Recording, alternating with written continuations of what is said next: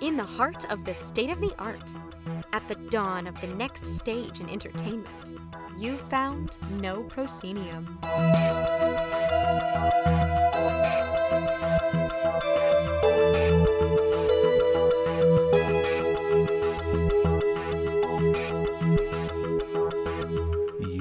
Indeed found No Proscenium, the voice of everything immersive. I'm your host, Noah Nelson, and welcome to episode 407. This week on the show, we're joined by Terry Pettigrew Rolapp and Tommy Wallach, the owners of Hatch Escapes and the creators of Lab Rat here in Los Angeles, the boxed puzzle story experience Mother of Frankenstein, which you can order or find in, I think it's in Targets, and the long anticipated The Ladder, also here in LA, and on the set of which we spoke with the pair. This is a thought provoking conversation with two of the most detail oriented and story driven people in the escape game world. I think you're going to like it. I think you're going to be challenged by it. Much like I was challenged by the puzzles in Mother of Frankenstein. Before we get into it, a little housekeeping. It was a light week for pu- light week for publishing with the shortened week here in the states and no material for the rundown and also because of some stuff that I'll I'll talk to you about after the interview. Yet, that doesn't stop us cold. Oh no, n- no- nothing stops us. Everything Immersive this week is currently ping ponging around LinkedIn and will very likely be on Everything Immersive itself by the time you hear this. Although, although some of you will get to this faster than I get to that, you know who you are, Catherine. Uh, and we also fired up the September call sheet feature. That and there's a whole lot of new events you can discover by searching Everything Immersive itself. It, everythingimmersive.com is there for you to search and get ahead of the newsletter, get ahead of our socials use it. It's your ally. It's your friend. We we made a website so when you say like, "Hey, I want to do something this weekend," or like questions like, "I'm gonna be in in New York in December. What's going on?" Which people like send me via Facebook all the time, and I'm like, "Oh man, I built a website. Go go to my website. That's what the website's for. Check that first, and then come to me. It, it, it'll probably have the better answer than I do." All right, now remember if you're producing an event, you can post to EI directly. Okay, you can use spin up a free account, create an create a, a an organizer profile for your company, or if you if you're doing this for a bunch of companies, if you manage a bunch of them, if you're a PR person, you can you can do it that way. We built that way. Uh, and from there, when you put the post up and it gets approved, it'll be up for consideration for the newsletters and our social media feeds. Now, if you're a fan and there's something you found in the world that you can't find on EI, like, you know, there, there's this cool escape room by you, or like, oh, my favorite company is doing a show, or like, I'll, I listen to the podcast in Peoria and we finally have something this year, but like, you guys don't know about it. And then you search EI and like, yeah, they don't know about it. Uh, one, you can always go to uh, the people who make the thing and say like, hey, you should go post on on this thing, everything immersive, because I think it'll help people find you know there's this community. Uh, that that is good. Uh, the other thing uh, is you can always email us at drop us a tip at pitches at noproscenium.com and we'll forward it to our volunteer curator team. That email address is also how creators can request reviews. However if you send us a press release into it we will go tell you to post it on ei one of the reasons why we have EI is because we get so many press releases that if all we did was process press releases like we used to, process press releases and put them on No Proscenium, if all we did was that, we would never do anything else. We would literally have no time to do anything else. So, everythingimmersive.com, it is your friend, it is your ally, it is your tool and honestly, uh, we should be doing more with it. So we're gonna be doing more with it. All right. Now, none of this would be happening without our incredible Patreon backers. Truly incredible. This week we have a few more who have answered our call: Emma Sheridan, Kelly, and Novi-san. I'm happy to announce that we have hit our first milestone on our current campaign to get up to 450 backers. As of this moment, we are at 426 backers, which means we're looking for 24 more backers at the $5 level to build in the sustainability we need as we meet the challenges of the current era. Challenges that are even tougher than what you'll find in Mother of Frankenstein. Look, I know a lot of you are already backers. You've gone to patreon.com slash no proscenium and shown your support. You've linked your Patreon to the Discord and drop in from time to time to connect with other members of the community. The biggest help you can provide is helping us spread the word. Share everything immersive this week on LinkedIn. Drop the call sheet on Facebook. We just we got the call sheet up this week. Comment on our Instagram. Pretend to like us at prom. Wait, what? Prom's not till later. It's homecoming season. Who wrote this?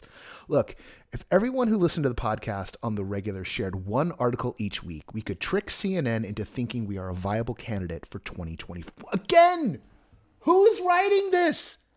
Just I don't know. Just just drop us a review on Apple Podcasts or something. Every little thing helps. We are always no proscenium except on Insta and on Threads, which technically we're still on, but I'm just ignoring it these days because I'm now a Blue Sky addict, which is like you know, it's like it's like hipster social media addict. So me. Uh, on threads where we are no underscore proscenium. We, we are on we are on Blue Sky. You can be on Blue Sky too if you want. Ask me about it. I, know ways. As always, big thanks to our sustaining backers. Samuel Mustry, Chris Woolman, Samantha Davison, Eric Shamlin, Elaine, Daryl, John Boulette, Cameo Wood, Jay Bushman, who's on a galaxy far, far away, uh, Jerome Joseph Gentis, Kurt Collins, Winthorn, Ryan, David Bassick, Richard Ayers, Lonnie Hanson, Lecker LeCool, The Ministry of Peculiarities, and Jan Budman. And hey, look, we're always on the lookout for community partners who are up for working out special deals for our very special backers. Hit me up at noah at noproscenium.com for details. Or if you want to sponsor the show, sponsor some special initiatives we have a cooking, hit me up there too. Uh, we live in a society where money makes the world go round. Do I like it? No. Uh, do we need it? Yes. That's it. Let's get on with this show. Talk to you on the other side.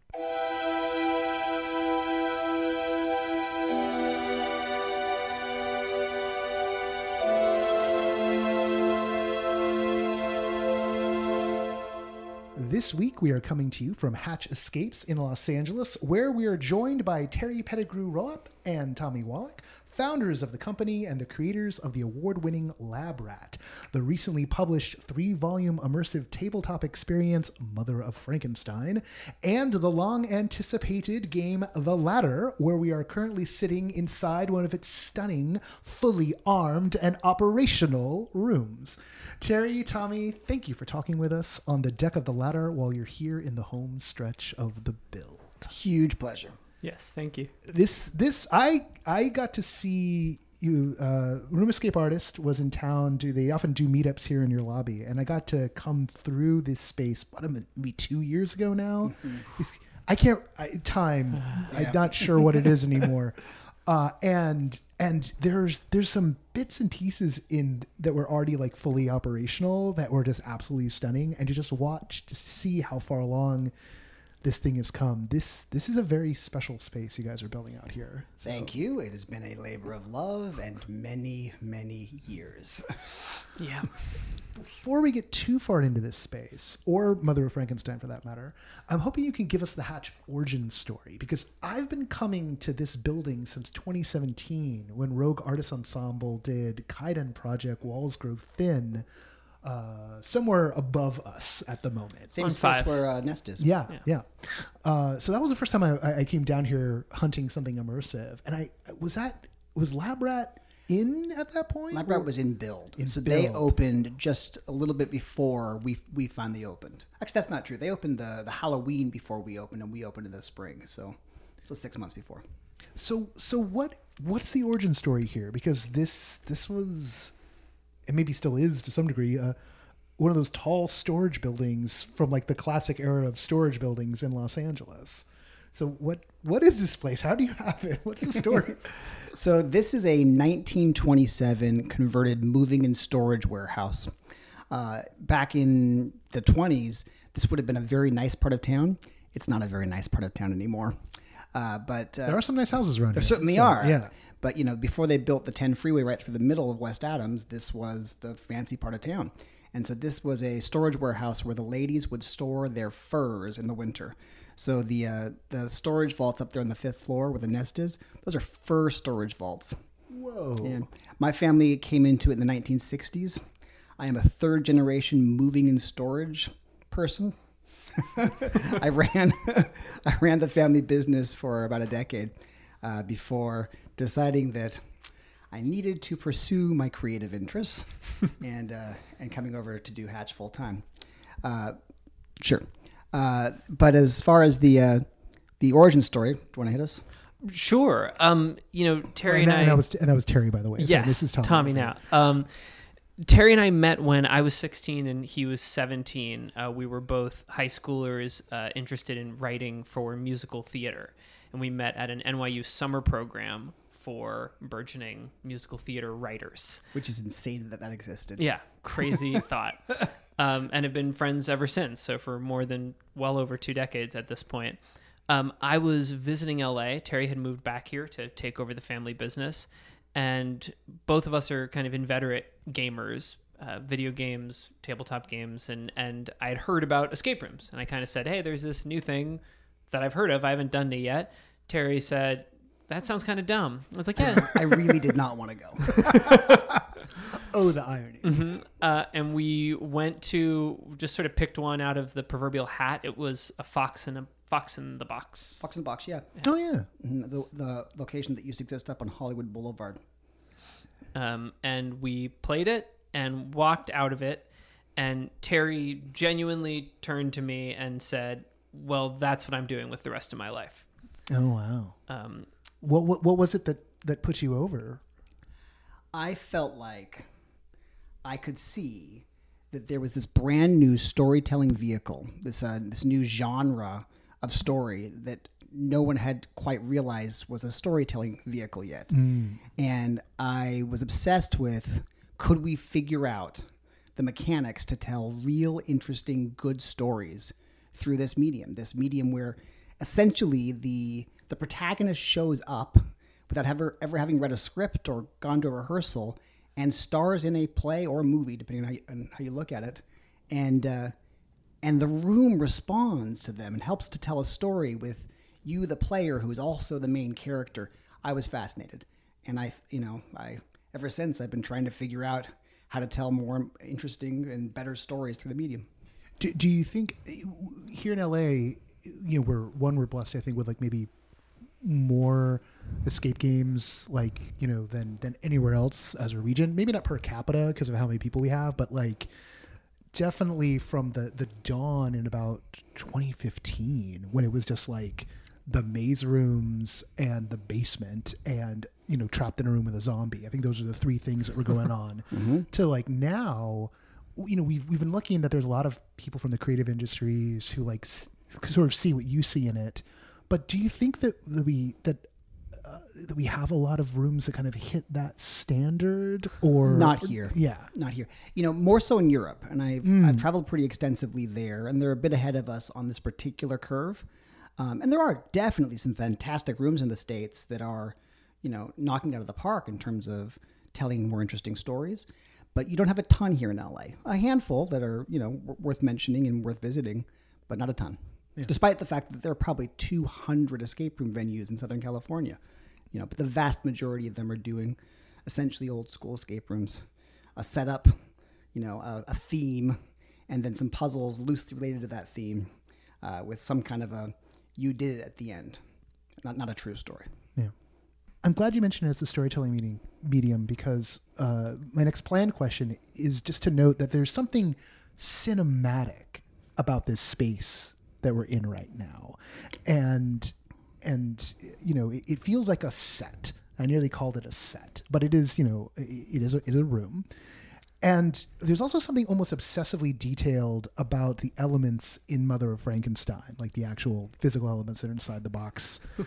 um, what are you chasing with this attention to detail? Because story is one thing, your narrative is one thing, but this kind of all-encompassing like i don't want to spoil some of the, the features but there's there's details i'm gonna for their sake i'm gonna point to certain things there, there's details on the walls here that sort of fractally encompass the narrative mm-hmm. right like what are you after going that far? it could be so much easier to just trap someone in a room with a zombie. that's still a for good Terry example. question. Yeah. I mean, I don't have a great answer for it other than I'm crazy.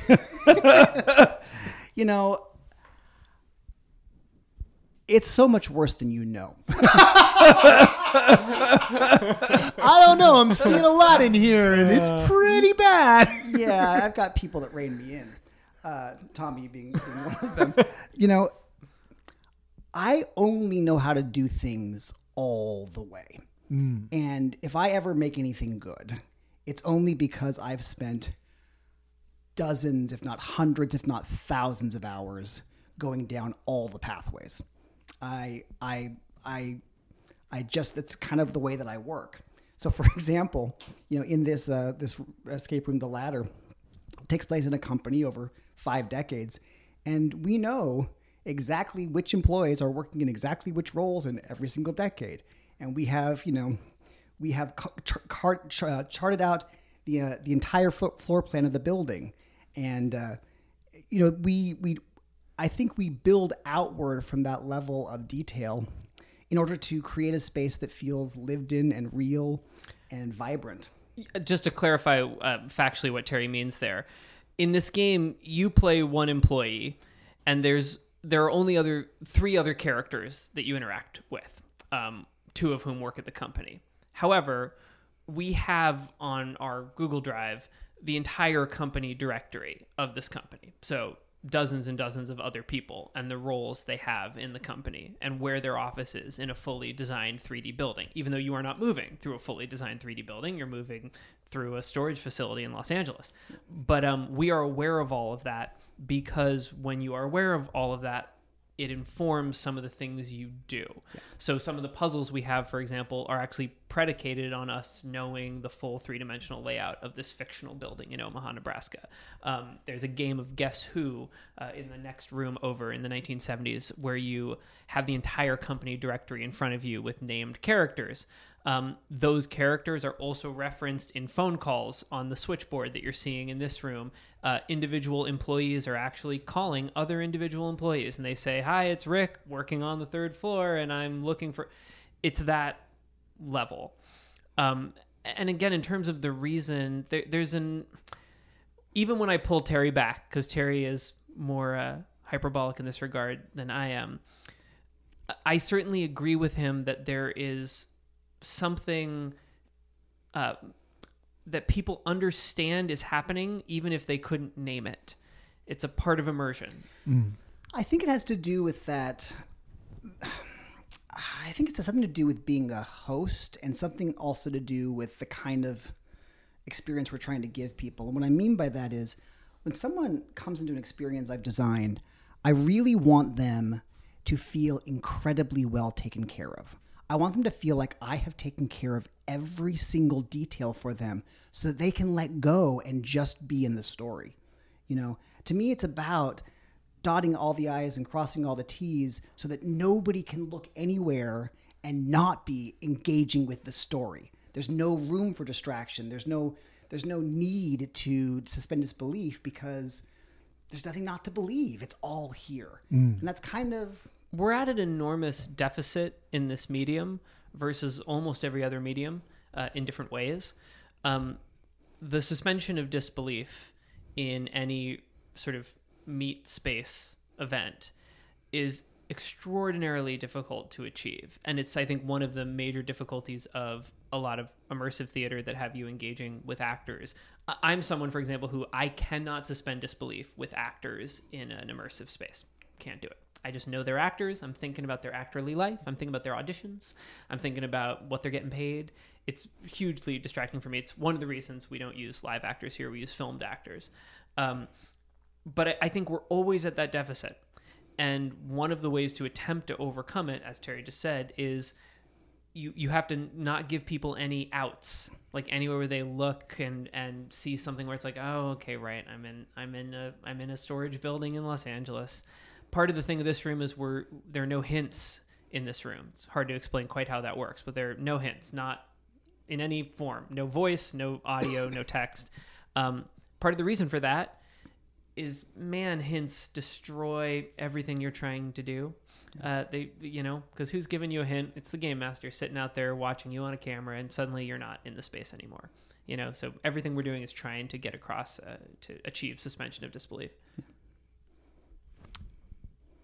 As you've as you've tested some of these the parts of this, how how you're approaching a, a hintless room then?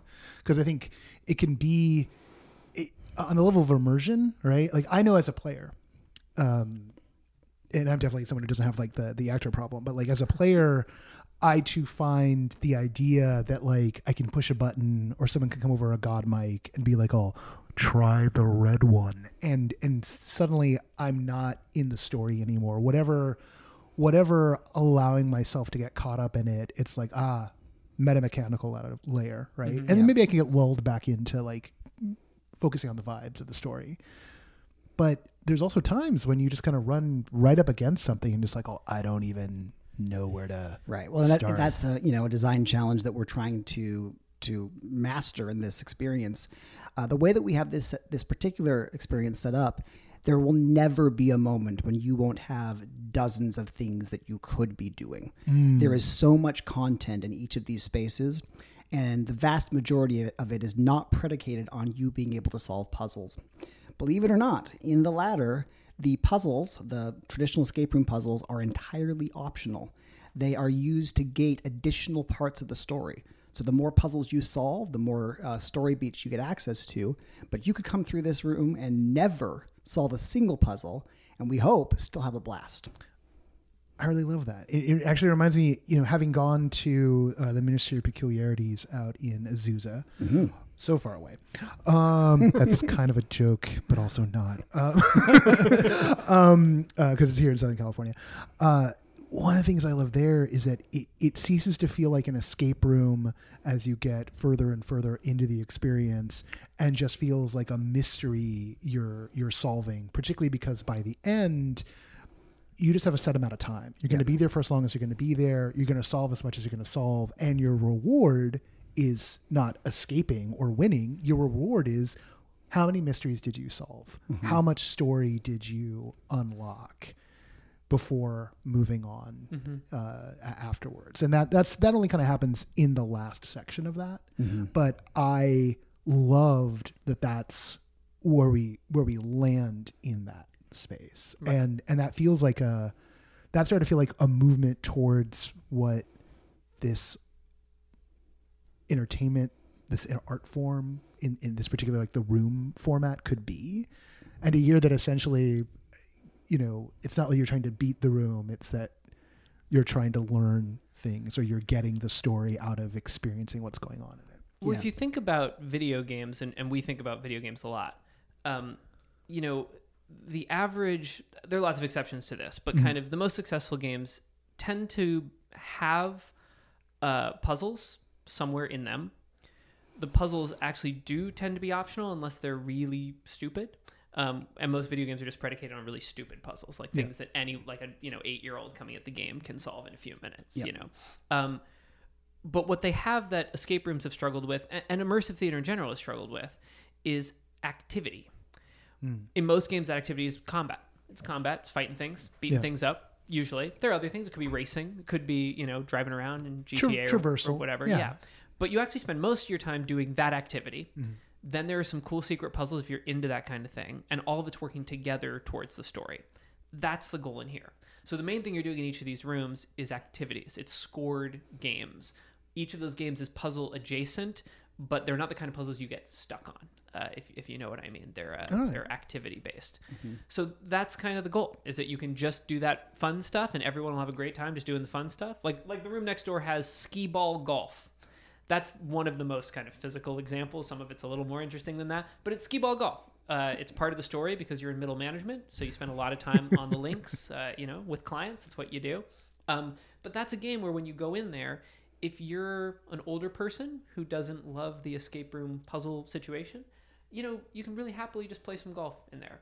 And maybe some of the people in the group will try to solve some of those tricky optional puzzles, but it's all there for you. Yeah. And to be clear, we are not anti-puzzle. We love a good puzzle. We Oh, there, I there noticed. are probably a hundred, a hundred puzzles in the ladder. You know, uh, when you count them all out. It's just that we're trying, we're really trying to break this form open, and and we're just we're probing it from all sides, trying to find the best way to tell the most interesting stories.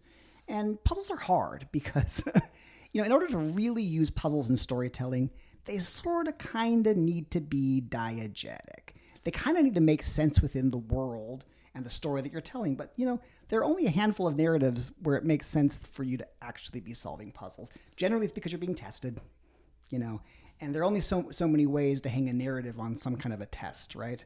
So we, we are constantly looking for other ways to get people to play in story. And puzzle's a great one, but we don't think it's the only one. Well, that that that idea of diegetic puzzles and getting puzzles to advance story, I think that that moves us quite nicely into the Mother of Frankenstein Nice territory. Woo! um, and and you, know, you, Tommy, you've had you've had another career as a, as a YA novelist, and this is a this is a very text driven, prose driven, uh, married with puzzles experience. At least that's what's that's what's manifested in the in the first volume of it. And there's there's three volumes, and it is it is extensive. Uh, there is there is a lot of material here. What what do you, on this idea of diegetic puzzles and, and, and marrying puzzles to story, you know, maybe first like chicken and the egg, which came first, the puzzles or the story with the mother of Frankenstein? Yeah, I'll start. I mean, we both have a lot to say. we, What do you we wanna- might want to go back and start with Lab Rat actually because you know when we first started Hatch we we we started with four scripts of four potential rooms that we were going to build. Uh, two, we each took the lead on two of them, but but Tommy and I absolutely write all over each other's work, and they were absolutely col- collaborative. And the one that was the most diegetic by far was Lab Rat. It was yours. It was a good one. Yeah, well, and that's and and and and the reason I think we went with it is because it was indeed uh, a scenario where doing puzzles made sense. Right, the setup is that there's this rat who is studying humans. He's working on his uh, his doctoral thesis, and he needs you to solve puzzles because he's studying human intelligence. It's a stupid, stupid idea, but it allows everything you're doing in that escape, very escape room, escape room, to actually fit within the larger narrative. And uh, when we started Mother of Frankenstein, we weren't entirely sure if we were going to be aiming for diegetic puzzles or not. And I think we actually ended up going quite a bit in the extreme in that direction. Yeah, yeah. Um, it, it became increasingly important to both of us, and, and Terry was really the voice, I think, always pushing it harder and harder, and I'm, I'm so glad for that. Um, you know, we talk about two things a lot, and I want to make sure to separate them. This is like getting in the in the terminology weeds, but it's really important. Well, let's go. Yeah. so diegesis is, is one thing, and again, I assume everybody at this point knows what that means. So basically, does it make sense why you're solving puzzles? Are the puzzles part of the story? So the first question for us was, okay, we wanted to tell an emotional story, which is not what Lab Rat does, to be clear. It's not what Ladder does either. But we wanted to do it with this.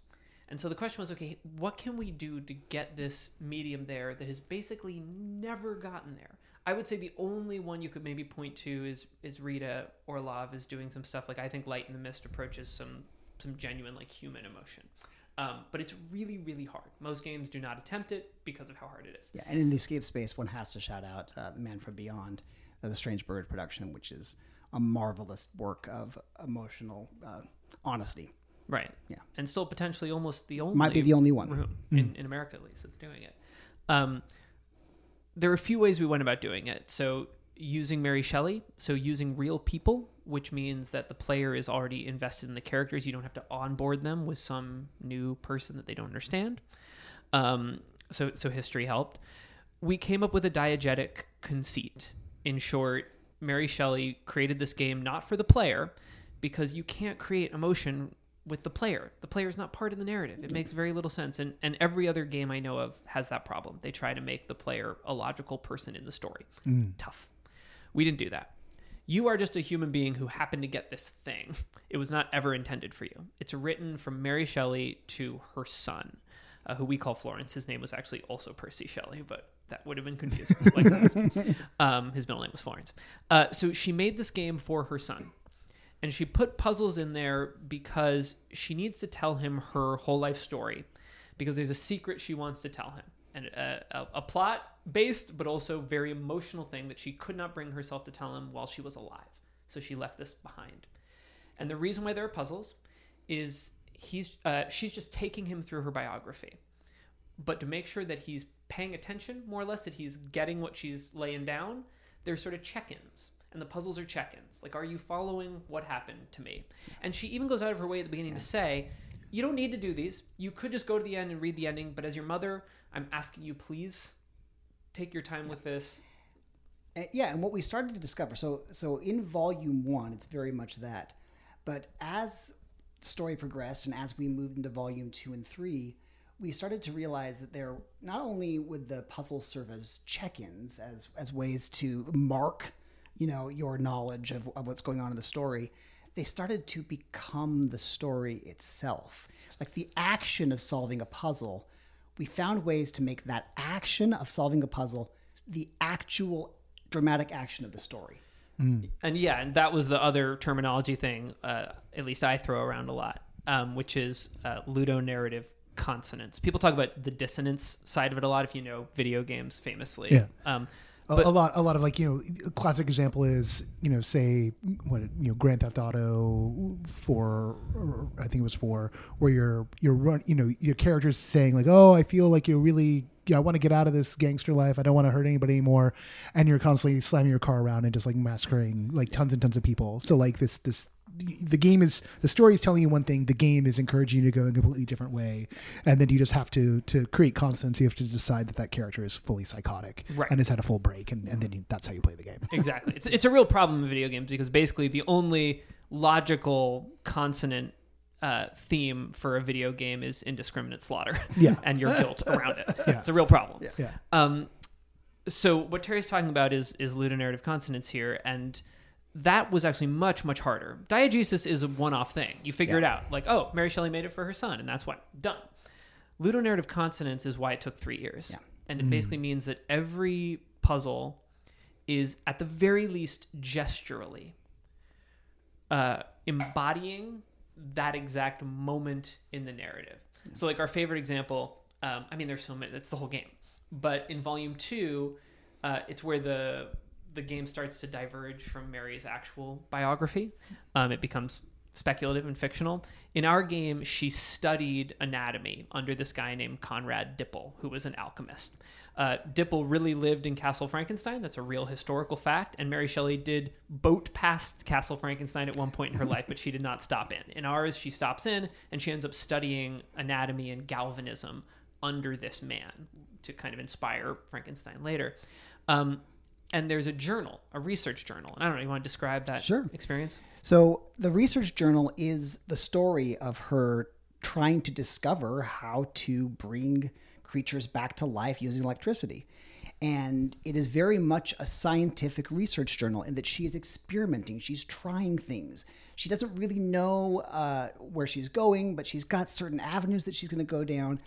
And it's structured in such a way that as she is trying to figure stuff out, you are right alongside her figuring it out as well. Mm. So that so she has set you up and and you know she's she's created the, the format that allows this to happen, but you are now doing the science that she would have been doing, right? And I, I think we're really proud of of figuring out a way to do that. Yeah, it makes us laugh a little bit. You know, e- during playtesting, we got the complaint sometimes where by the end of that sequence, the sort of final puzzle, it iterates, right? It's a it's a single kind of iterating experience, which is meant to mimic scientific inquiry. And we did have people complain at the end, like, "Man, by the time that fifth puzzle came along, I was just like done with this." A, a genuine complaint. The thing is, for Terry and I, we, we laugh because that's exactly what we wanted people to feel. Because we are trying to mimic the experience of scientific inquiry, which is repetitive and it, it requires real work. We wanted people to feel that they were doing real scientific work. Again, that's not for everybody, but that's the kind of thing, to your point, wasn't accidental. You know, it's a it's a feature, not a bug. And the other thing about you know trying to replicate scientific inquiry as a s- series of puzzles is, you know, science is not a straight road. It's not. It's not like a. It's not linear. You have to try multiple avenues and and develop various skills and and learn certain things that work and certain things that don't. So by the time you do get to that final fifth puzzle where you're using all the things that you've learned so far, there are hundreds of ways you could solve it. And and I and that that delights me. That delights me that you're you're using you know the, the, the things you've learned over that experience to come at it in a way that is entirely your own, much as a, as a, any scientist would. Yeah, I mean, one of my favorite moments was uh, I think it was when Craig Mazin playtested. When someone playtested, they got to that final puzzle and they said it took them over an hour. Um, and when Terry first gave that one to me, because because that was really Terry's baby, um, I actually do you remember this? I do. I, I wrote you and I said this it can't end like this, and he was like, "What do you mean?" And I was like, "That took like three minutes, and this is the finale of the journal." And it was it was only because I had it in my bones a little bit because we'd been working on it in some way, shape, or form for months. But I just organized my data like a scientist. And I'm, I'm not kidding about that. And it took like five minutes. Mm. If you don't do that, it can take an hour. And that's fascinating. Uh, yeah. That, that, yeah, it was really cool. I was like, oh, that means this is right. This is good. Interesting. I have. I will. I will cop to the fact that I haven't gotten that far, but now I'm like curious to see one how long it, it'll take me, uh, but but also, but because that that's a that's a that's not just a tightrope. That feels like a, a razor blade to walk though, because like you've got this. You're you're you're trying to make it the thing itself, right? And and I feel there's nothing nobler than trying to make something the thing itself. Right. And and yet because the thing itself can be intensely frustrating if it's not in your bones, then you you also kind of run that risk of of just getting people shook. Yeah, but you know, the, the thing that I, one of the things I'm excited about with Mother of Frankenstein is that because it is, it's first, it is first a story, it is first narrative, right? And that's the most important thing. And so, if you are actively engaging with the story, if you're really in it with Mary, you're not you're not going to be frustrated. More and more than that, we don't use the frickin' hints. you know, like if, if you're if you're actually frustrated, that's what the hints are for, right? Because we that's and not the hints we- are good and the hints and and i and i will cop like you know i i we, we, we did it as a group uh, a couple of packets in in episode uh, in, in volume one and i i tackled the last packet by myself and and uh, we, we took it in, a, in we took it what i consider out of order. Uh so i wound up on poetry was like the last thing and that poetry the first part of poetry is actually kind of really easy and then it gets a little harder as you go. But it builds up that confidence. You're like oh i get i get the, oh now there's more. Okay now i gotta look a little closer. Okay. Okay, now I'm looking closer. I'm starting to get it, and like, and and then more iterations, more iterations before you move into like you know the the the culmination of, of, of that, which I'll, I'll I'll leave out what that is. But like at, at a certain point, I was like, okay, I'm a little tired, uh, and I I gained I lost nothing. I felt by leaning in the hint system because I got to still see the elegance of the narrative as it's married to the puzzles right and that i feel that might even be a, a harder line to walk is to like you know Well, I mean, give spoilers without spoiling Yeah, I mean, you made me think of so many things. Uh, you know, first of all, we tried to create a situation in which the hints are, are the hints are not diegetic, and we actually thought about making the hints like from Mary. But I do think we created a story in which using the hints is diegetic, which is to say, when you say something like every Indiana Jones movie, which is this the this object of great power has been hidden behind this childish light reflection puzzle. it's like oh, that should not be cheatable because it's an in, it's an object of great power. But with ours, because she just has something she wants to tell me, and she's saying, "Please do this thing I made for you." It isn't destroying the story for you to cheat. The puzzles are there to be solved. She wants them to be solved. Yeah. Um, you know, and something else that I just want to say off of that. My proudest kind of moment in this game is in Volume One, and everything in this game was a collaboration. But um, in Volume One, there are 16 love letters between Percy and Mary Shelley, and Terry and I worked very, very hard, and a lot of books and biographies were read to try to create uh, from a prose standpoint, something that would sound like Percy and Mary Shelley communicating with each other, um, and also the history of their courtship. Volume one is entirely factual, so mm-hmm. there's nothing fictional there. Um, and to create those 16 love letters was really hard. But beyond that, the 16 love letters are a puzzle, which you Yes. know at this point. They need to be put in chronological order and they aren't dated. And the only way to do that is to read them incredibly closely. There's no cheat for that mm-hmm. puzzle. And what's amazing is, you know, when people came to this game and playtesting, there are a lot of people who don't want to read. Mm-hmm. Puzzle people, they're not there because they wanted to read. They're there because they wanted to solve puzzles. And you could see they would, when they first saw the 16 love letters, because you kind of can ignore them for the first four hours of volume one. They were like, "Oh my god, that's so much text. Thank God I don't have to read that." Like, eh, it's fine. It's just, I guess it's just like backstory for the characters. And then that moment where they realize, oh dear God, not only do I have to read them, but I can't read them the way I usually read things in video games or tabletop games, which is like, oh yeah, yeah. I have to like follow every beat of this story. And what's crazy is even if they hated it, and there are people who hated it, by the end of going through those 16 love letters, they knew who Mary Shelley was, who Percy Shelley was, who Claire Clairmont was. They knew why these two people fell in love and found each other, what they fought about, what they agreed on, and they're so deeply engaged in the story, more so than they ever would have been otherwise, even if they didn't enjoy the experience of doing that work. And that was that that was the goal there, and it's beautiful to see. Yeah. Uh, you know, but in order to do that, in order to get people to read 16 letters, they better be damn good. you know what I mean? Oh, yeah. It better be good prose. If we're gonna if we're gonna ask our players, who these days can barely read a tweet, to engage with that amount of text, it had better be good. And I think that's another reason why it took three years to produce this thing is that, you know, this is written with all the care of an actual novel. And uh, you know, here we have a, a professional writer. Two prof- I mean, you know, this is what we do. This is what we met writing. You know, it's our first love, and yeah. so that you know that ha- it has to be good because we're we're asking a lot of our players so we have to reward them with something that's actually worth their time And I- I want to I want to make one more note about the the hint system. I think what's what's particularly good and elegant about it is like right from the start, uh, in each section, it's just like the first question that's answered is like, well, what am I supposed to do? So if you if you find yourself just like disoriented, and I would we would often use those just to like a little bit of like checking our work, right? It's like, oh, did we get this? Oh, oh yeah, we, we're doing fine. We're doing fine. We're doing fine, mm-hmm. right? So you don't lose that sense of forward momentum. Mm-hmm.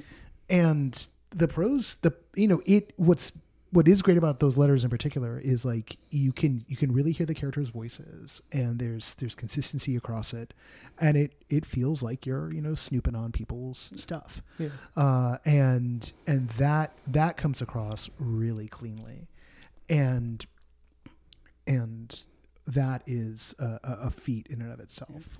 and maybe that goes back to what you asked about earlier about like the level of detail and things you know Oh yeah, I, I, where do you think this question came from? you know i mean It wasn't just the wallpaper in here. because it's it's not just the text that we pour i mean every pixel of those documents has been combed over a thousand And he times. means pixel, by the way, because in order to make this feel uh, diegetic, we needed it to be cursive, handwritten cursive, and like we've cursive is always hard for some people to read, but literally hours and hours going through every pixel of each letter to improve the fonts that we were using. Because we had to use fonts. We couldn't afford to get somebody to do sort of each one but those fonts were heavily messed with by terry and our employee will for weeks and weeks and weeks. You know, not to mention all of the you know the aging effects that we did, and and a lot of the and the layouts. You know, we're we are designers, and you know, I work with a I, I have a history as a graphic designer, and I work with a graphic designer, and we think a lot about layout and and how information is presented on the page, and readability, and drawing the eye from place to place, and colors, and and uh, you know, there is there is not a document that that didn't have a hundred hours in it by the time it was all said and done. Also, one other thing you made me think of just to connect up is, you know, the way that the first two volumes end, the third volume leads into kind of an epilogue, but all three volumes end with a knowledge based revelation. And both volume one and volume two have a envelope that says conclusion or what is it? Solution. Solution. yeah, solution. And it says open this when you know the answer to this question.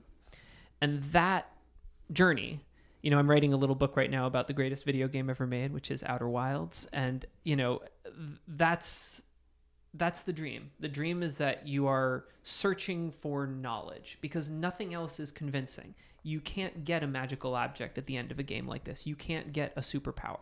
You can get knowledge. That's something that the player can receive, um, and that's it's a powerful thing. I'm gonna I'm gonna take us in a in a in a, in a totally uh, different direction. Although maybe I can find some way to segue around around, the around the concept of knowledge, which is you've, you've been here now for for a number of years, and your you know Hatch as an entity is not just making games and publishing and, and hosting, or, you know, running, but uh, you played the building and you guys played host and landlord to the Nest above us for, for quite some time, and now you've you took over uh, at the end of last year, beginning of this year, whenever it was exactly, uh, operating that. I wonder if you could tell us a little bit of what because we, we did a whole thing where we were like, oh, the nest is going away, it's ending. We did like a whole episode upstairs, and then like three weeks later, it was like, oh, uh, never mind, uh, Tommy and Jerry taking it over. Sorry. you know, and I was like, okay, well, good- nice to know that. But like, wh- why why that decision? Why not? Why not like you know? Why take that a little a little bit of a burden on? Uh, operationally, you, although you just could be like, "Why burden?" When, when it could have just been like, "Oh, get another get another tenant in, right? You know, move something else." Oh, through. because the nest is so good. correct answer. yeah. So I mean, I, I'm such a fan of what they did up there, and and I love, and it's, and it's very much, it's very much in the world of what we're trying to explore. Certainly, it's not an escape room, and you know, we, my, my, uh, my sister played it shortly after we took it over, and she came out of it saying that is the worst escape room I've ever done, and I, I looked at her and I said, but it's not an escape room, and then we realized that we had to figure out ways to make that clear to our audience members that you know it's very different fr- uh, from a playing playing perspective than than an escape room, but it is a wonderful story, well told, and I just wanted to see it go. More than that, I've always thought of this building and hoped this building would grow into not just a place where we do our escape rooms, but a campus where interesting people, where talented people are coming together to experiment with telling stories in a live space. And you know, the nest is a prime example of that.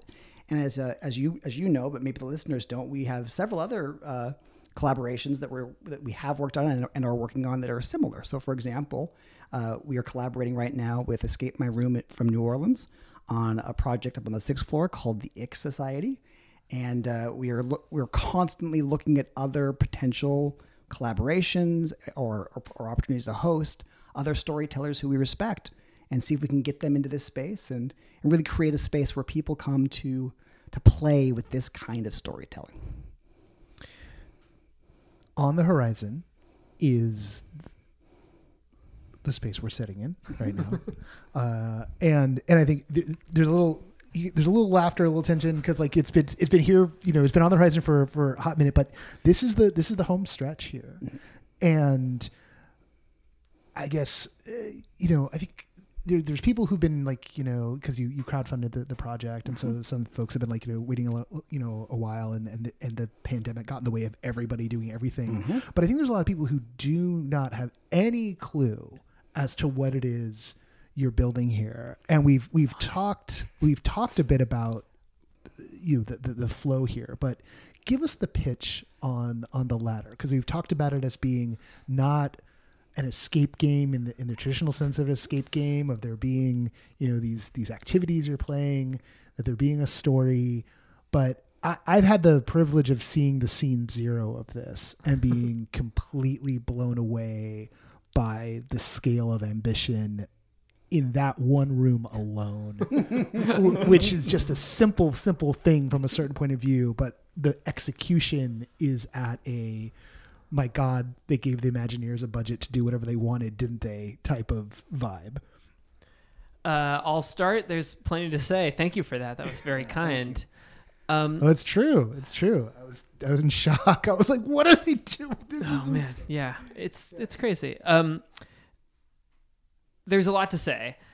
The sort of starting point, I think, and it's not as if it's the most important thing, but it kind of clarifies a lot of what we're trying to do. Is we kind of asked ourselves what a replayable escape room would look like. And we say this a lot, but from a financial perspective, it's not actually important to have a replayable escape room, which is to say that we don't have enough throughput in this industry such that you desperately need people to come back. But it matters for some other reasons, uh, namely, how entertaining is the experience? Can it entertain 12 people? Uh, at the same, can it actually entertain 12 people, or do eight people mill around while four people do something? And I've if never you, been in a room like that. a- and if you had an amazing experience and want to bring back your friends or that one person in particular that you think would just love it, now you can come back with that person and experience it anew. Exactly. So the solution, uh, the solutions were many. Um, we've talked about a couple of them. Uh, I'll mention more. So we wanted to have a story that didn't reveal itself fully on one trip, and that eventually led us to the thing we talked about, which is the classic escape room puzzles in here are optional. And in order to get the full experience, you have to solve all of them. There is actually a bonus space that you do not access unless you complete all of those quite difficult optional puzzles. So that's one thing. And countless story beats that happen along the way as you do uh, complete those various optional. Right. Well, yeah, that's what I was going to say. Is like part two of this is um, you are making choices in every room. Uh, those choices do affect the story you experience. They affect which ending you get. There are ten endings to this experience. Um, so that's part two. Is like taking a different path through the experience. And then the final one was there had to be so much content, and that content needed to be primarily not puzzles that you would want to come back. And the reason why is obvious solvable puzzles, once you know the solution, Right. you can just come and enter it. Mm-hmm. And what we want to say to people is like, that's even better because once you know how to solve the puzzles, you can spend more of your time playing the scored games. And by the way, the ending you get and choices you make are gated behind how high your score is. And the more unethically you play the story, your score is bonused. And the more ethically you play the story, your score is penalized. So it's very difficult to play this game ethically and also have your company succeed while doing all the other things you need to do. You're going to need to come back because this time I know all the puzzles. I can just put in the answer and I'll spend my time getting as high a score as I can. So that's kind of where we started in that regard uh, to create replayability. But I think also we wanted to continue experimenting with the kinds of stories that we can tell. You know, I mean, Lab Rat is a story, but it is a dumb story. Sure is. and I have to say, you know, the Ladder is not much more sophisticated, Yeah. but it is more sophisticated in, in that there's a there's certainly a lot more choice. There's certainly um, uh, it, it contains a you know a, a deeply branching narrative, um, and also you know it's hitting story beats very much the way that stories do. And that the vast majority of escape rooms do not, and even a lot of immersive theater doesn't really do because it's hard to do. It's hard to do when you can't control the protagonist. we have a, that's exactly it. We have a bit of de- of a debate going about actually how possible it even is to tell uh, like sort of deep, meaningful stories in this format. Mother Frankenstein, for example, we have twenty thousand words of text. That's how you get people engaged. In a room like this, in a ninety minute experience, right? And we imagine this game will be close to ninety minutes. You maybe have twelve minutes to just story people. The rest of the time, they need to be playing. 12 minutes is not a lot of time to tell a story, particularly when it's branching and so different things can happen. So, you know, we're still on the fence about whether it's possible to tell like a deep, meaningful story. I would argue that The Nest achieves it by not quite telling a story. The Nest is an emotional tone poem on a theme, and I think it's incredible. I wouldn't say it's actually telling a story qua story. Uh, again, for people who haven't seen it, that's useless. Um, but the setup in here, I should say, because it's part and parcel of this, you are uh, playing as one character. So the first thing you do in this room is your group chooses an avatar from five choices. They affect the gameplay a little bit, but not much. Um, and you're all playing as one person. Very important already, right? Because if you're trying to tell a story, why are there eight people in here? Why are there 12 people in here? Who are these 12 people in these tiny little rooms? One person. You're all one person. So gestural move towards a character, right?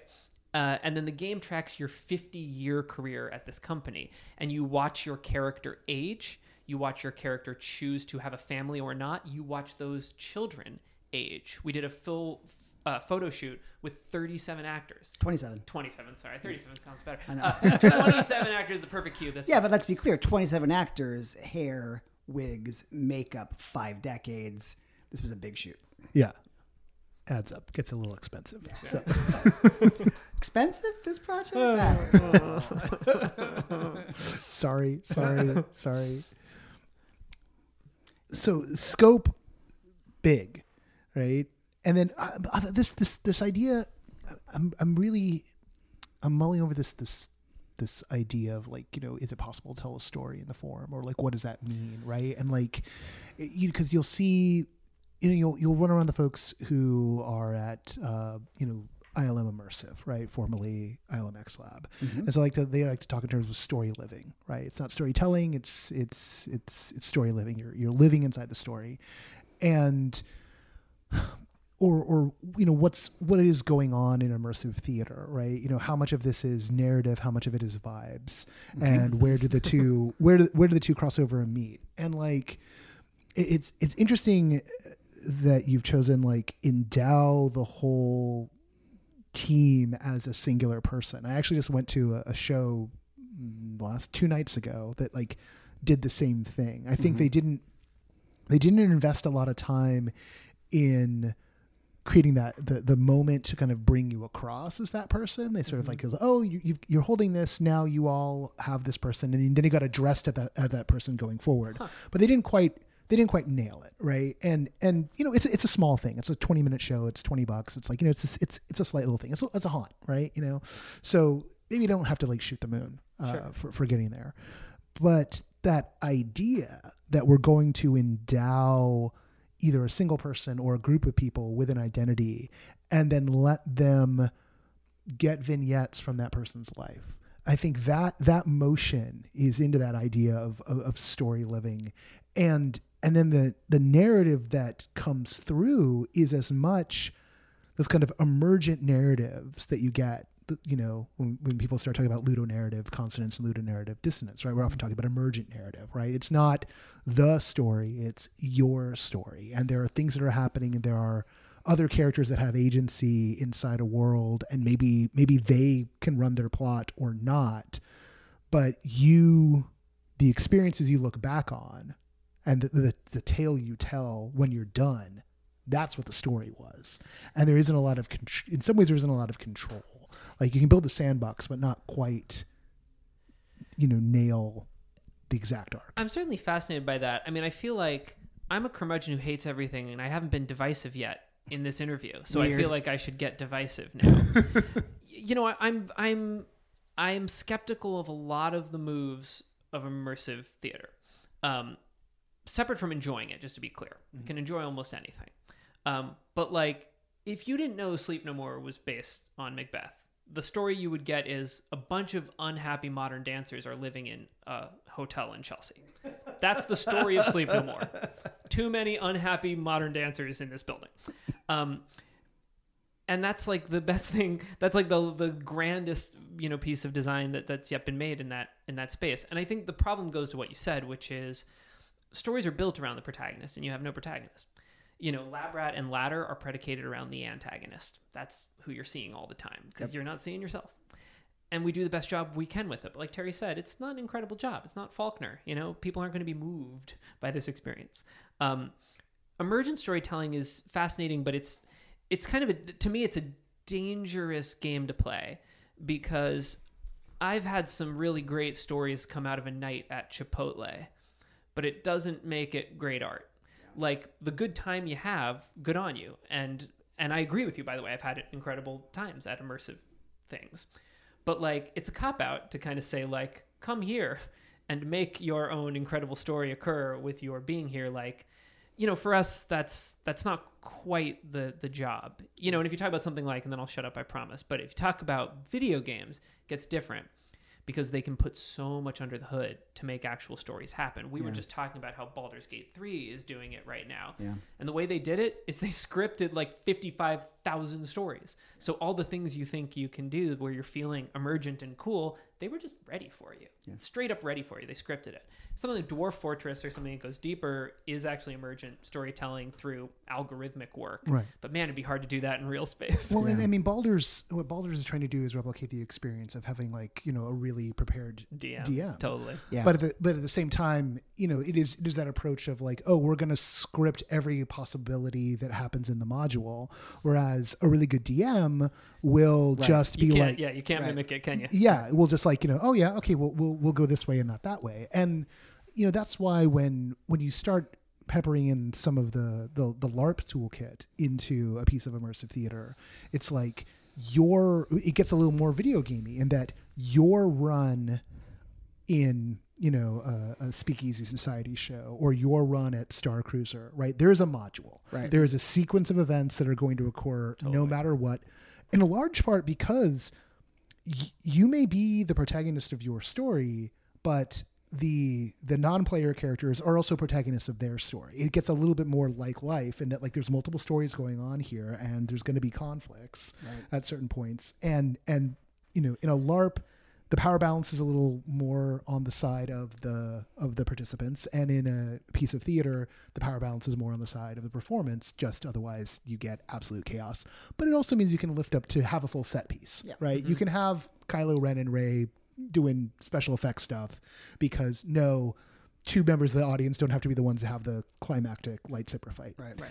and by by having there be this this push pull between it you were you're able to you know you it may not necessarily be it may not necessarily be high art but then again i'd argue that you know 99% of cultural production Very fair. doesn't doesn't reach up to high art right you know for for every for every Faulkner, we have uh, the entire contents of AO3, right? you know, like uh, which is a lot of words, right? So, um, and and that's just humans can't help but make culture. Like that's that's kind of what we do. That's I think that's the thing I'm getting most excited about this form as a whole is that it's it's another way of us communicating and making culture. I mean, I, I love that people are doing things like that, like Galactic Star Cruiser and, and those kind of lived environments and lived stories where you you know you bring you you, you what what you bring informs the story. I'm personally less interested in that from a professional standpoint because I really want to see how we can tell traditional formal stories. You know, the kinds of stories that have been around since Homer, etc in this medium. I'm, I'm fascinated by that. And it keeps, it's the kind of thing that, wake, you know, I wake up in the middle of the night thinking about still.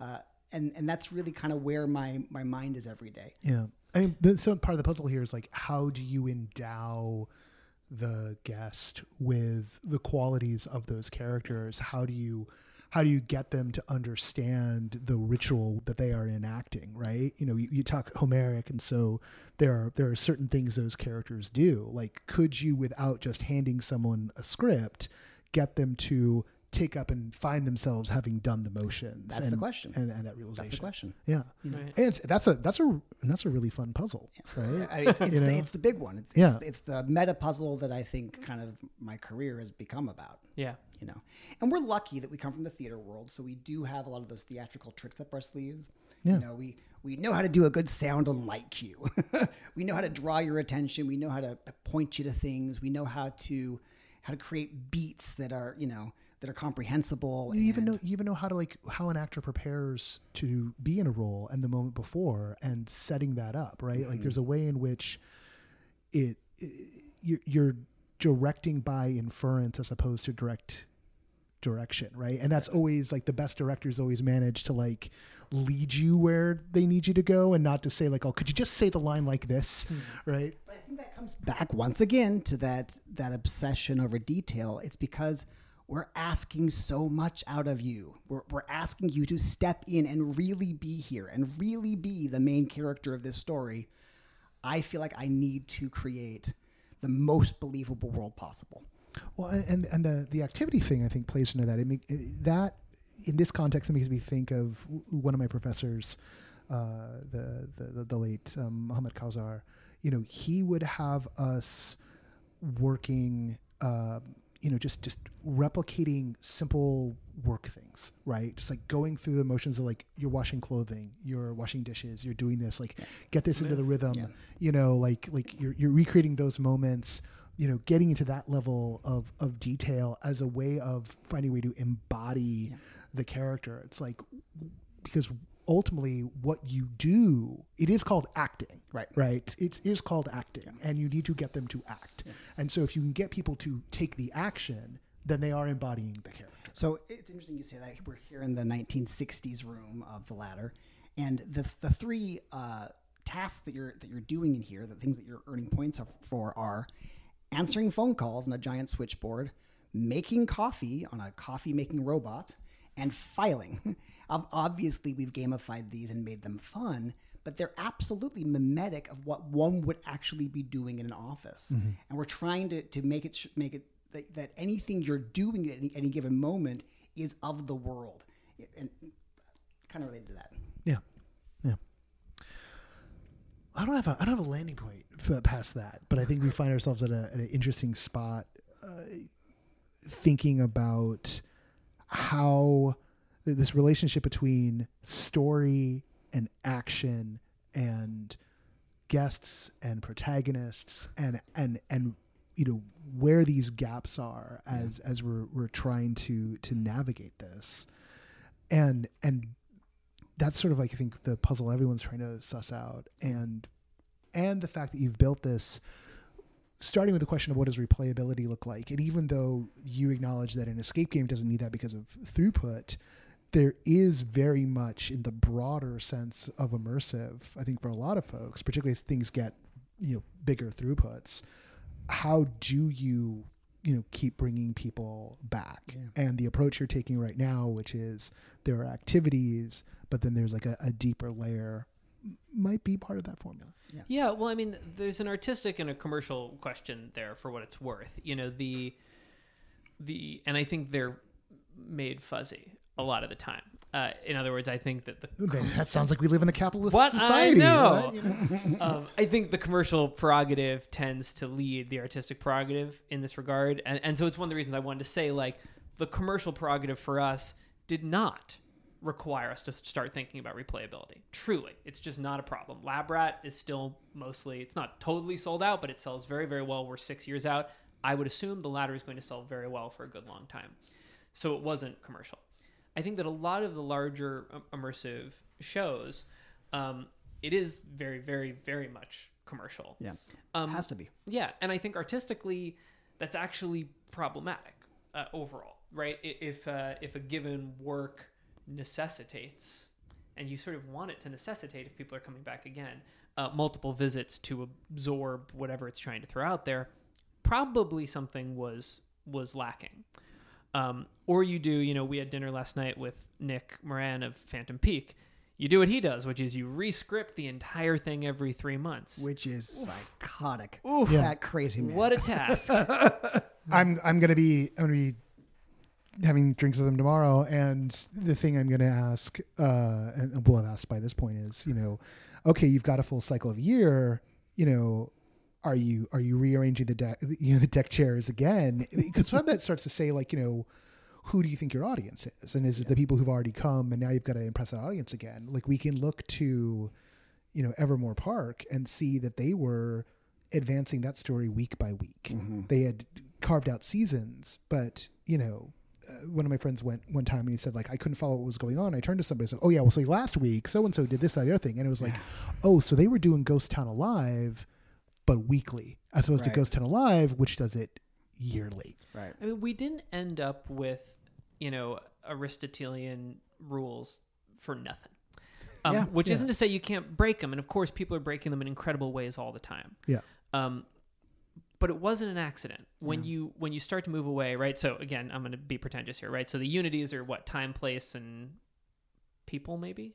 Mm. just basically like time, time and space are definitely two of the unities. yeah, What's the- Aristotle basically Yeah. said like it shouldn't take place over more than a few days, which of course is nonsense. We have so many movies and plays we love that Yeah. go for decades. Oh, and they were really. I mean, and in, I mean, hell, you get into like the the Moliere age, right? And everything's happening in real time, Right, Right. exactly. You know, Voltaire's just like all like, why are you breaking the unity? Is like this should be happening in real time. And Right. some of those, I mean, look, I love Tartuffe m- m- incredibly, particularly the Richard Wilbur tra- uh, translation. I, I got to perform it in high school because Nice. our, our director you was Tartuffe? crazy. No, I was Orgon.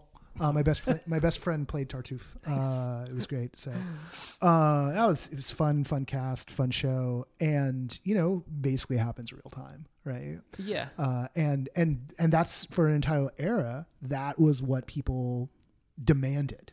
It's like that is what it is. Go outside of it. It's like that's not real theater. I don't think I'd love to be proven wrong, and and I'll even say this: I will be proven wrong eventually. Yeah. I will be proven wrong, but I'm still going to say the obnoxious thing I'm going to say, which is, I don't know how you do good storytelling on this scale. It's too much content.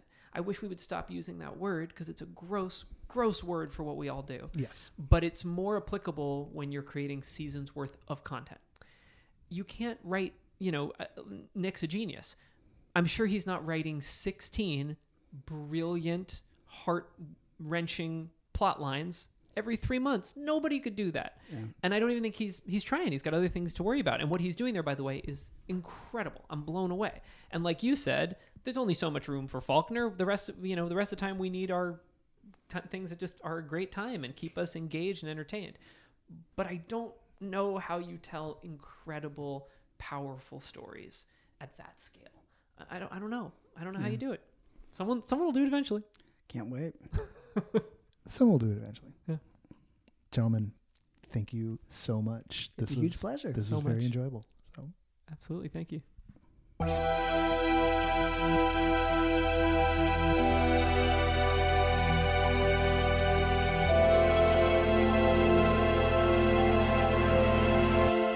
Once again, I want to thank Terry and Tommy for being our guests on the show this week, for letting us come down to Hatch to sit on the set of The Ladder, which I am so looking forward to playing.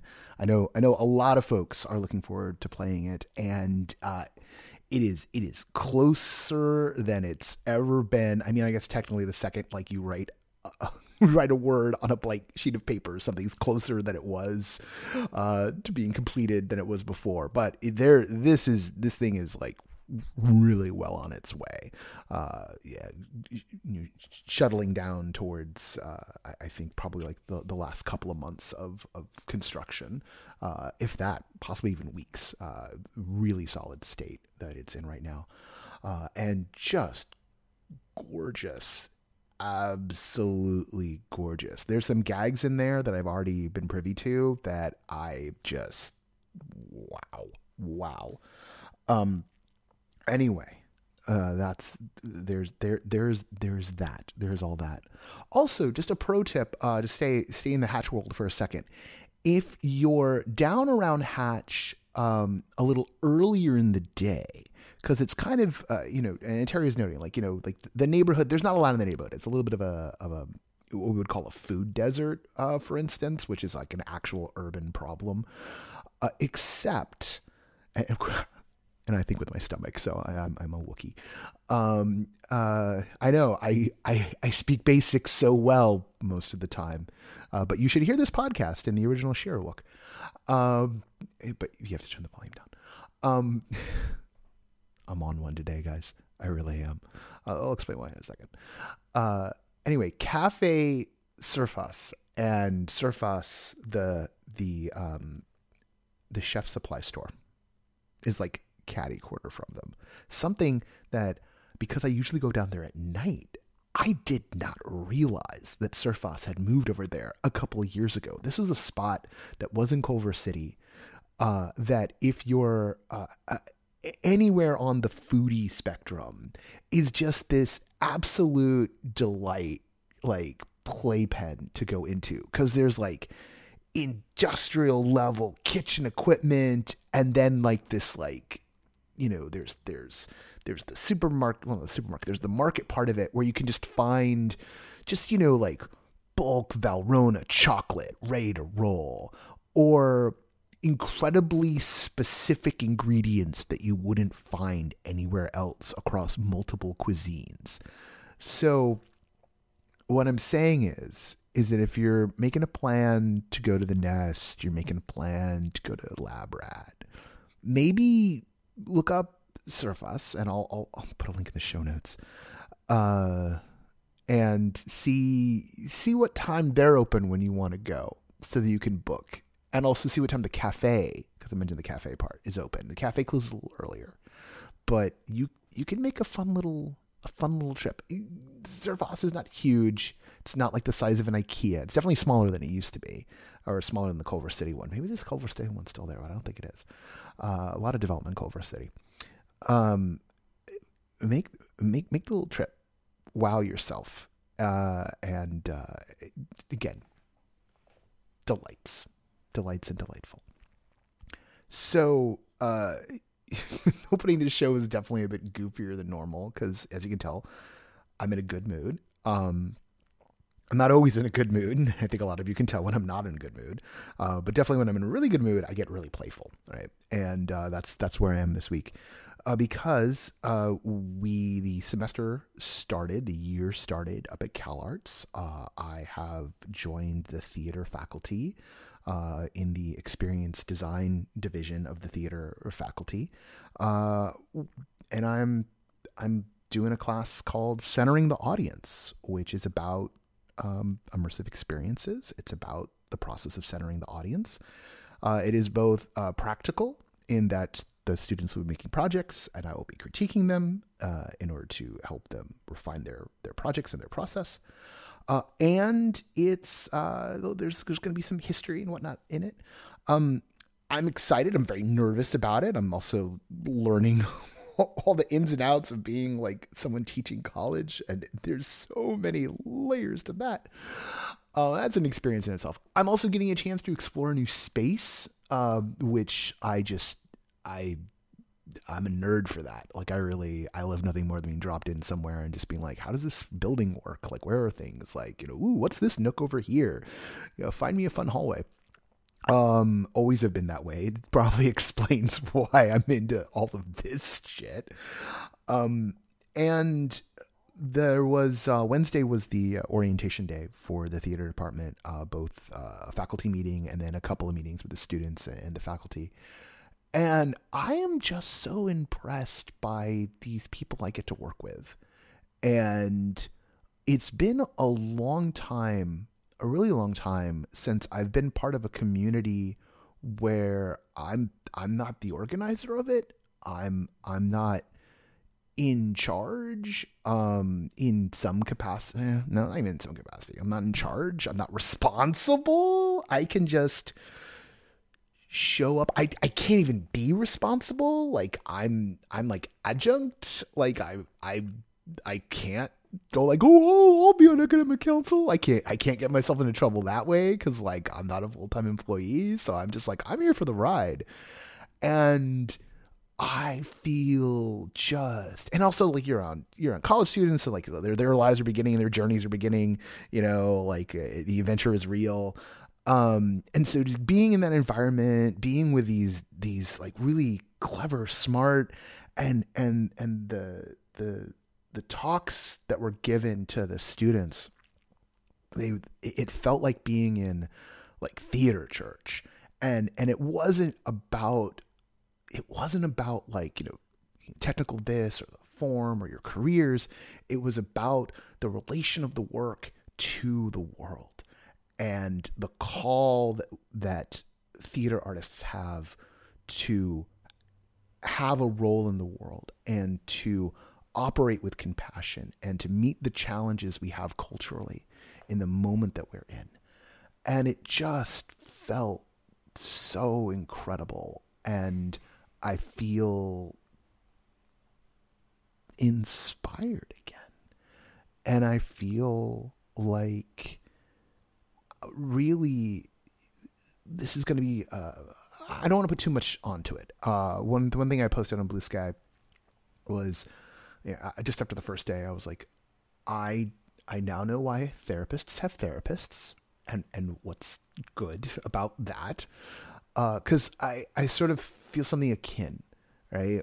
Like I get to be part of something um, that's that's I mean I'm already part of something that's bigger than me, but I get to be part of something else that's bigger than me, and it it doesn't rely upon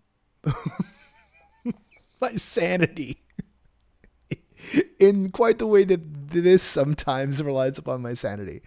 And after the last few years, these just incredibly hard years, um, to be somewhere where that is true, and to be somewhere where where it's acknowledged the last few years are really incredibly hard.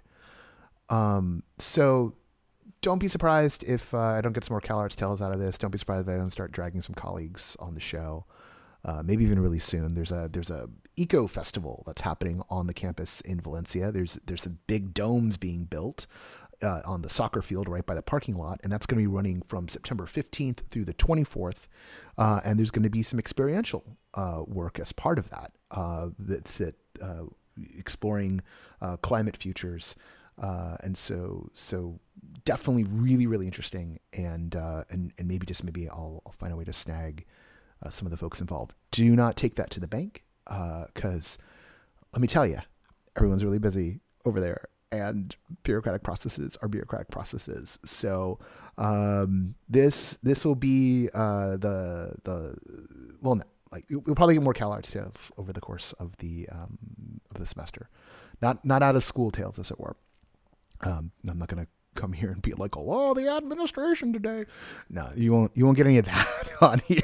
I'd get in so much trouble if I did something like that. And also, right now, as of this moment, gloriously, I I have none of those stories. I'm just having a really good experience, and I'm gonna keep doing that as long as I can. All right. Um, there is so much happening this month. Spooky season's kicking off. I'm starting this new gig. Um, we're securing the future as best we can. Uh, I have been summoned to give uh, a, a, give a key, keynote talk. I get so embarrassed. I'm I'm one of the keynote speakers at uh, the Lucid uh, the the Lucid Immersive Summit in Singapore. Uh, Melinda Lau works for Lucid uh, Lucid Immersive, as put together along with her colleagues. Melinda Lau of Whisper Lodge, dear friend of the show uh, and uh, put together a really incredible lineup. Vince Kadlubek's going to be there. Uh, a couple of folks from Punchdrunk are going to be there. Uh, someone from Team Lab. Um, the the folks from and so forth in Singapore, which I'm really excited to get to go see. And so, just this really, again, you know, kind of bizarro world life where you know I'm on the show, on the internet, I'm begging for change to make this all work, and then someone goes like, "Oh, hey, we're gonna fly you out to, to you know, the other part of the world. Come be with us." And I'm like, "Okay, yes." Um, which, uh, you know, if it wasn't for all of you supporting this, I wouldn't be able to get to say yes to that sort of stuff because I'd be like, "Oh, I can't get out of my job at Target." Uh, you know, oh no, my barista shift won't let me out. I can't, I can't go to Singapore this week because uh, it's pumpkin spice season. Um, not joking. You you make this possible, uh, and I'm very grateful for that. Uh, being able to say yes to the CalArts job. Um, our society is really weird. I don't. I don't know how we got this far, y'all. I really don't. Um, it doesn't make any sense to me anymore in so many ways. Uh, how is this working? Are we sure it's not prom? All right. A uh, big shout out to everybody who is at Siobhan O'Loughlin's uh, retreat this week, uh, the Please Do Vibe. Uh, shout outs to Ali, shout outs to Roby, and some other of the kids out in the Immersiverse who I recognize in Siobhan's Instagram videos. Hope you're all having a good time out there in New York. Uh, and um, yeah, uh, there's a there's a chance. Hey, if if any of you know any creators in Singapore, right, or if any of you want uh, to our, creators uh, and and you know, if getting to Singapore is not a hassle for you, it turns out as of like last night, I have like a comp or two. So, um, I'll put the link in the show notes. I probably just opened up a can of worms. I I I, I am not and maybe if, if I did, I'll have to like figure out some way to do it. But I I don't know. I just don't know. And this is also the people who listen all the way to the end of the the Noah rant section, which is like now what is this like ten, almost fifteen minutes. Wow, jeez. Well, I know one thing. I won't have any problem coming with lectures for the class. Um. anyway, uh, I got some comps, y'all. So, um, but like, uh, I will. I'll tell you this much. I will not give the comp to someone who is like, oh, I'm gonna go. I'm gonna. I'm gonna drop everything uh, to fly uh, across the planet uh, to to to to go to this conference. Um, you need to be closer to there, or you, you need to like already be doing stuff in Singapore. Uh, so I'd rather have you refer a friend who's over there or near there, um, cause it ain't it ain't easy. It's long trip, long trip, long trip. The associate producer of No Proscenium is Parker Sella. Music for No Proscenium is by Chris Porter of the Speakeasy Society and Solar the Podcast. Special thanks to Siobhan O'Loughlin for voicing our intro. The No Pro podcast is written, edited, hosted, produced, uh, and spun in several different directions at any given time by yours truly.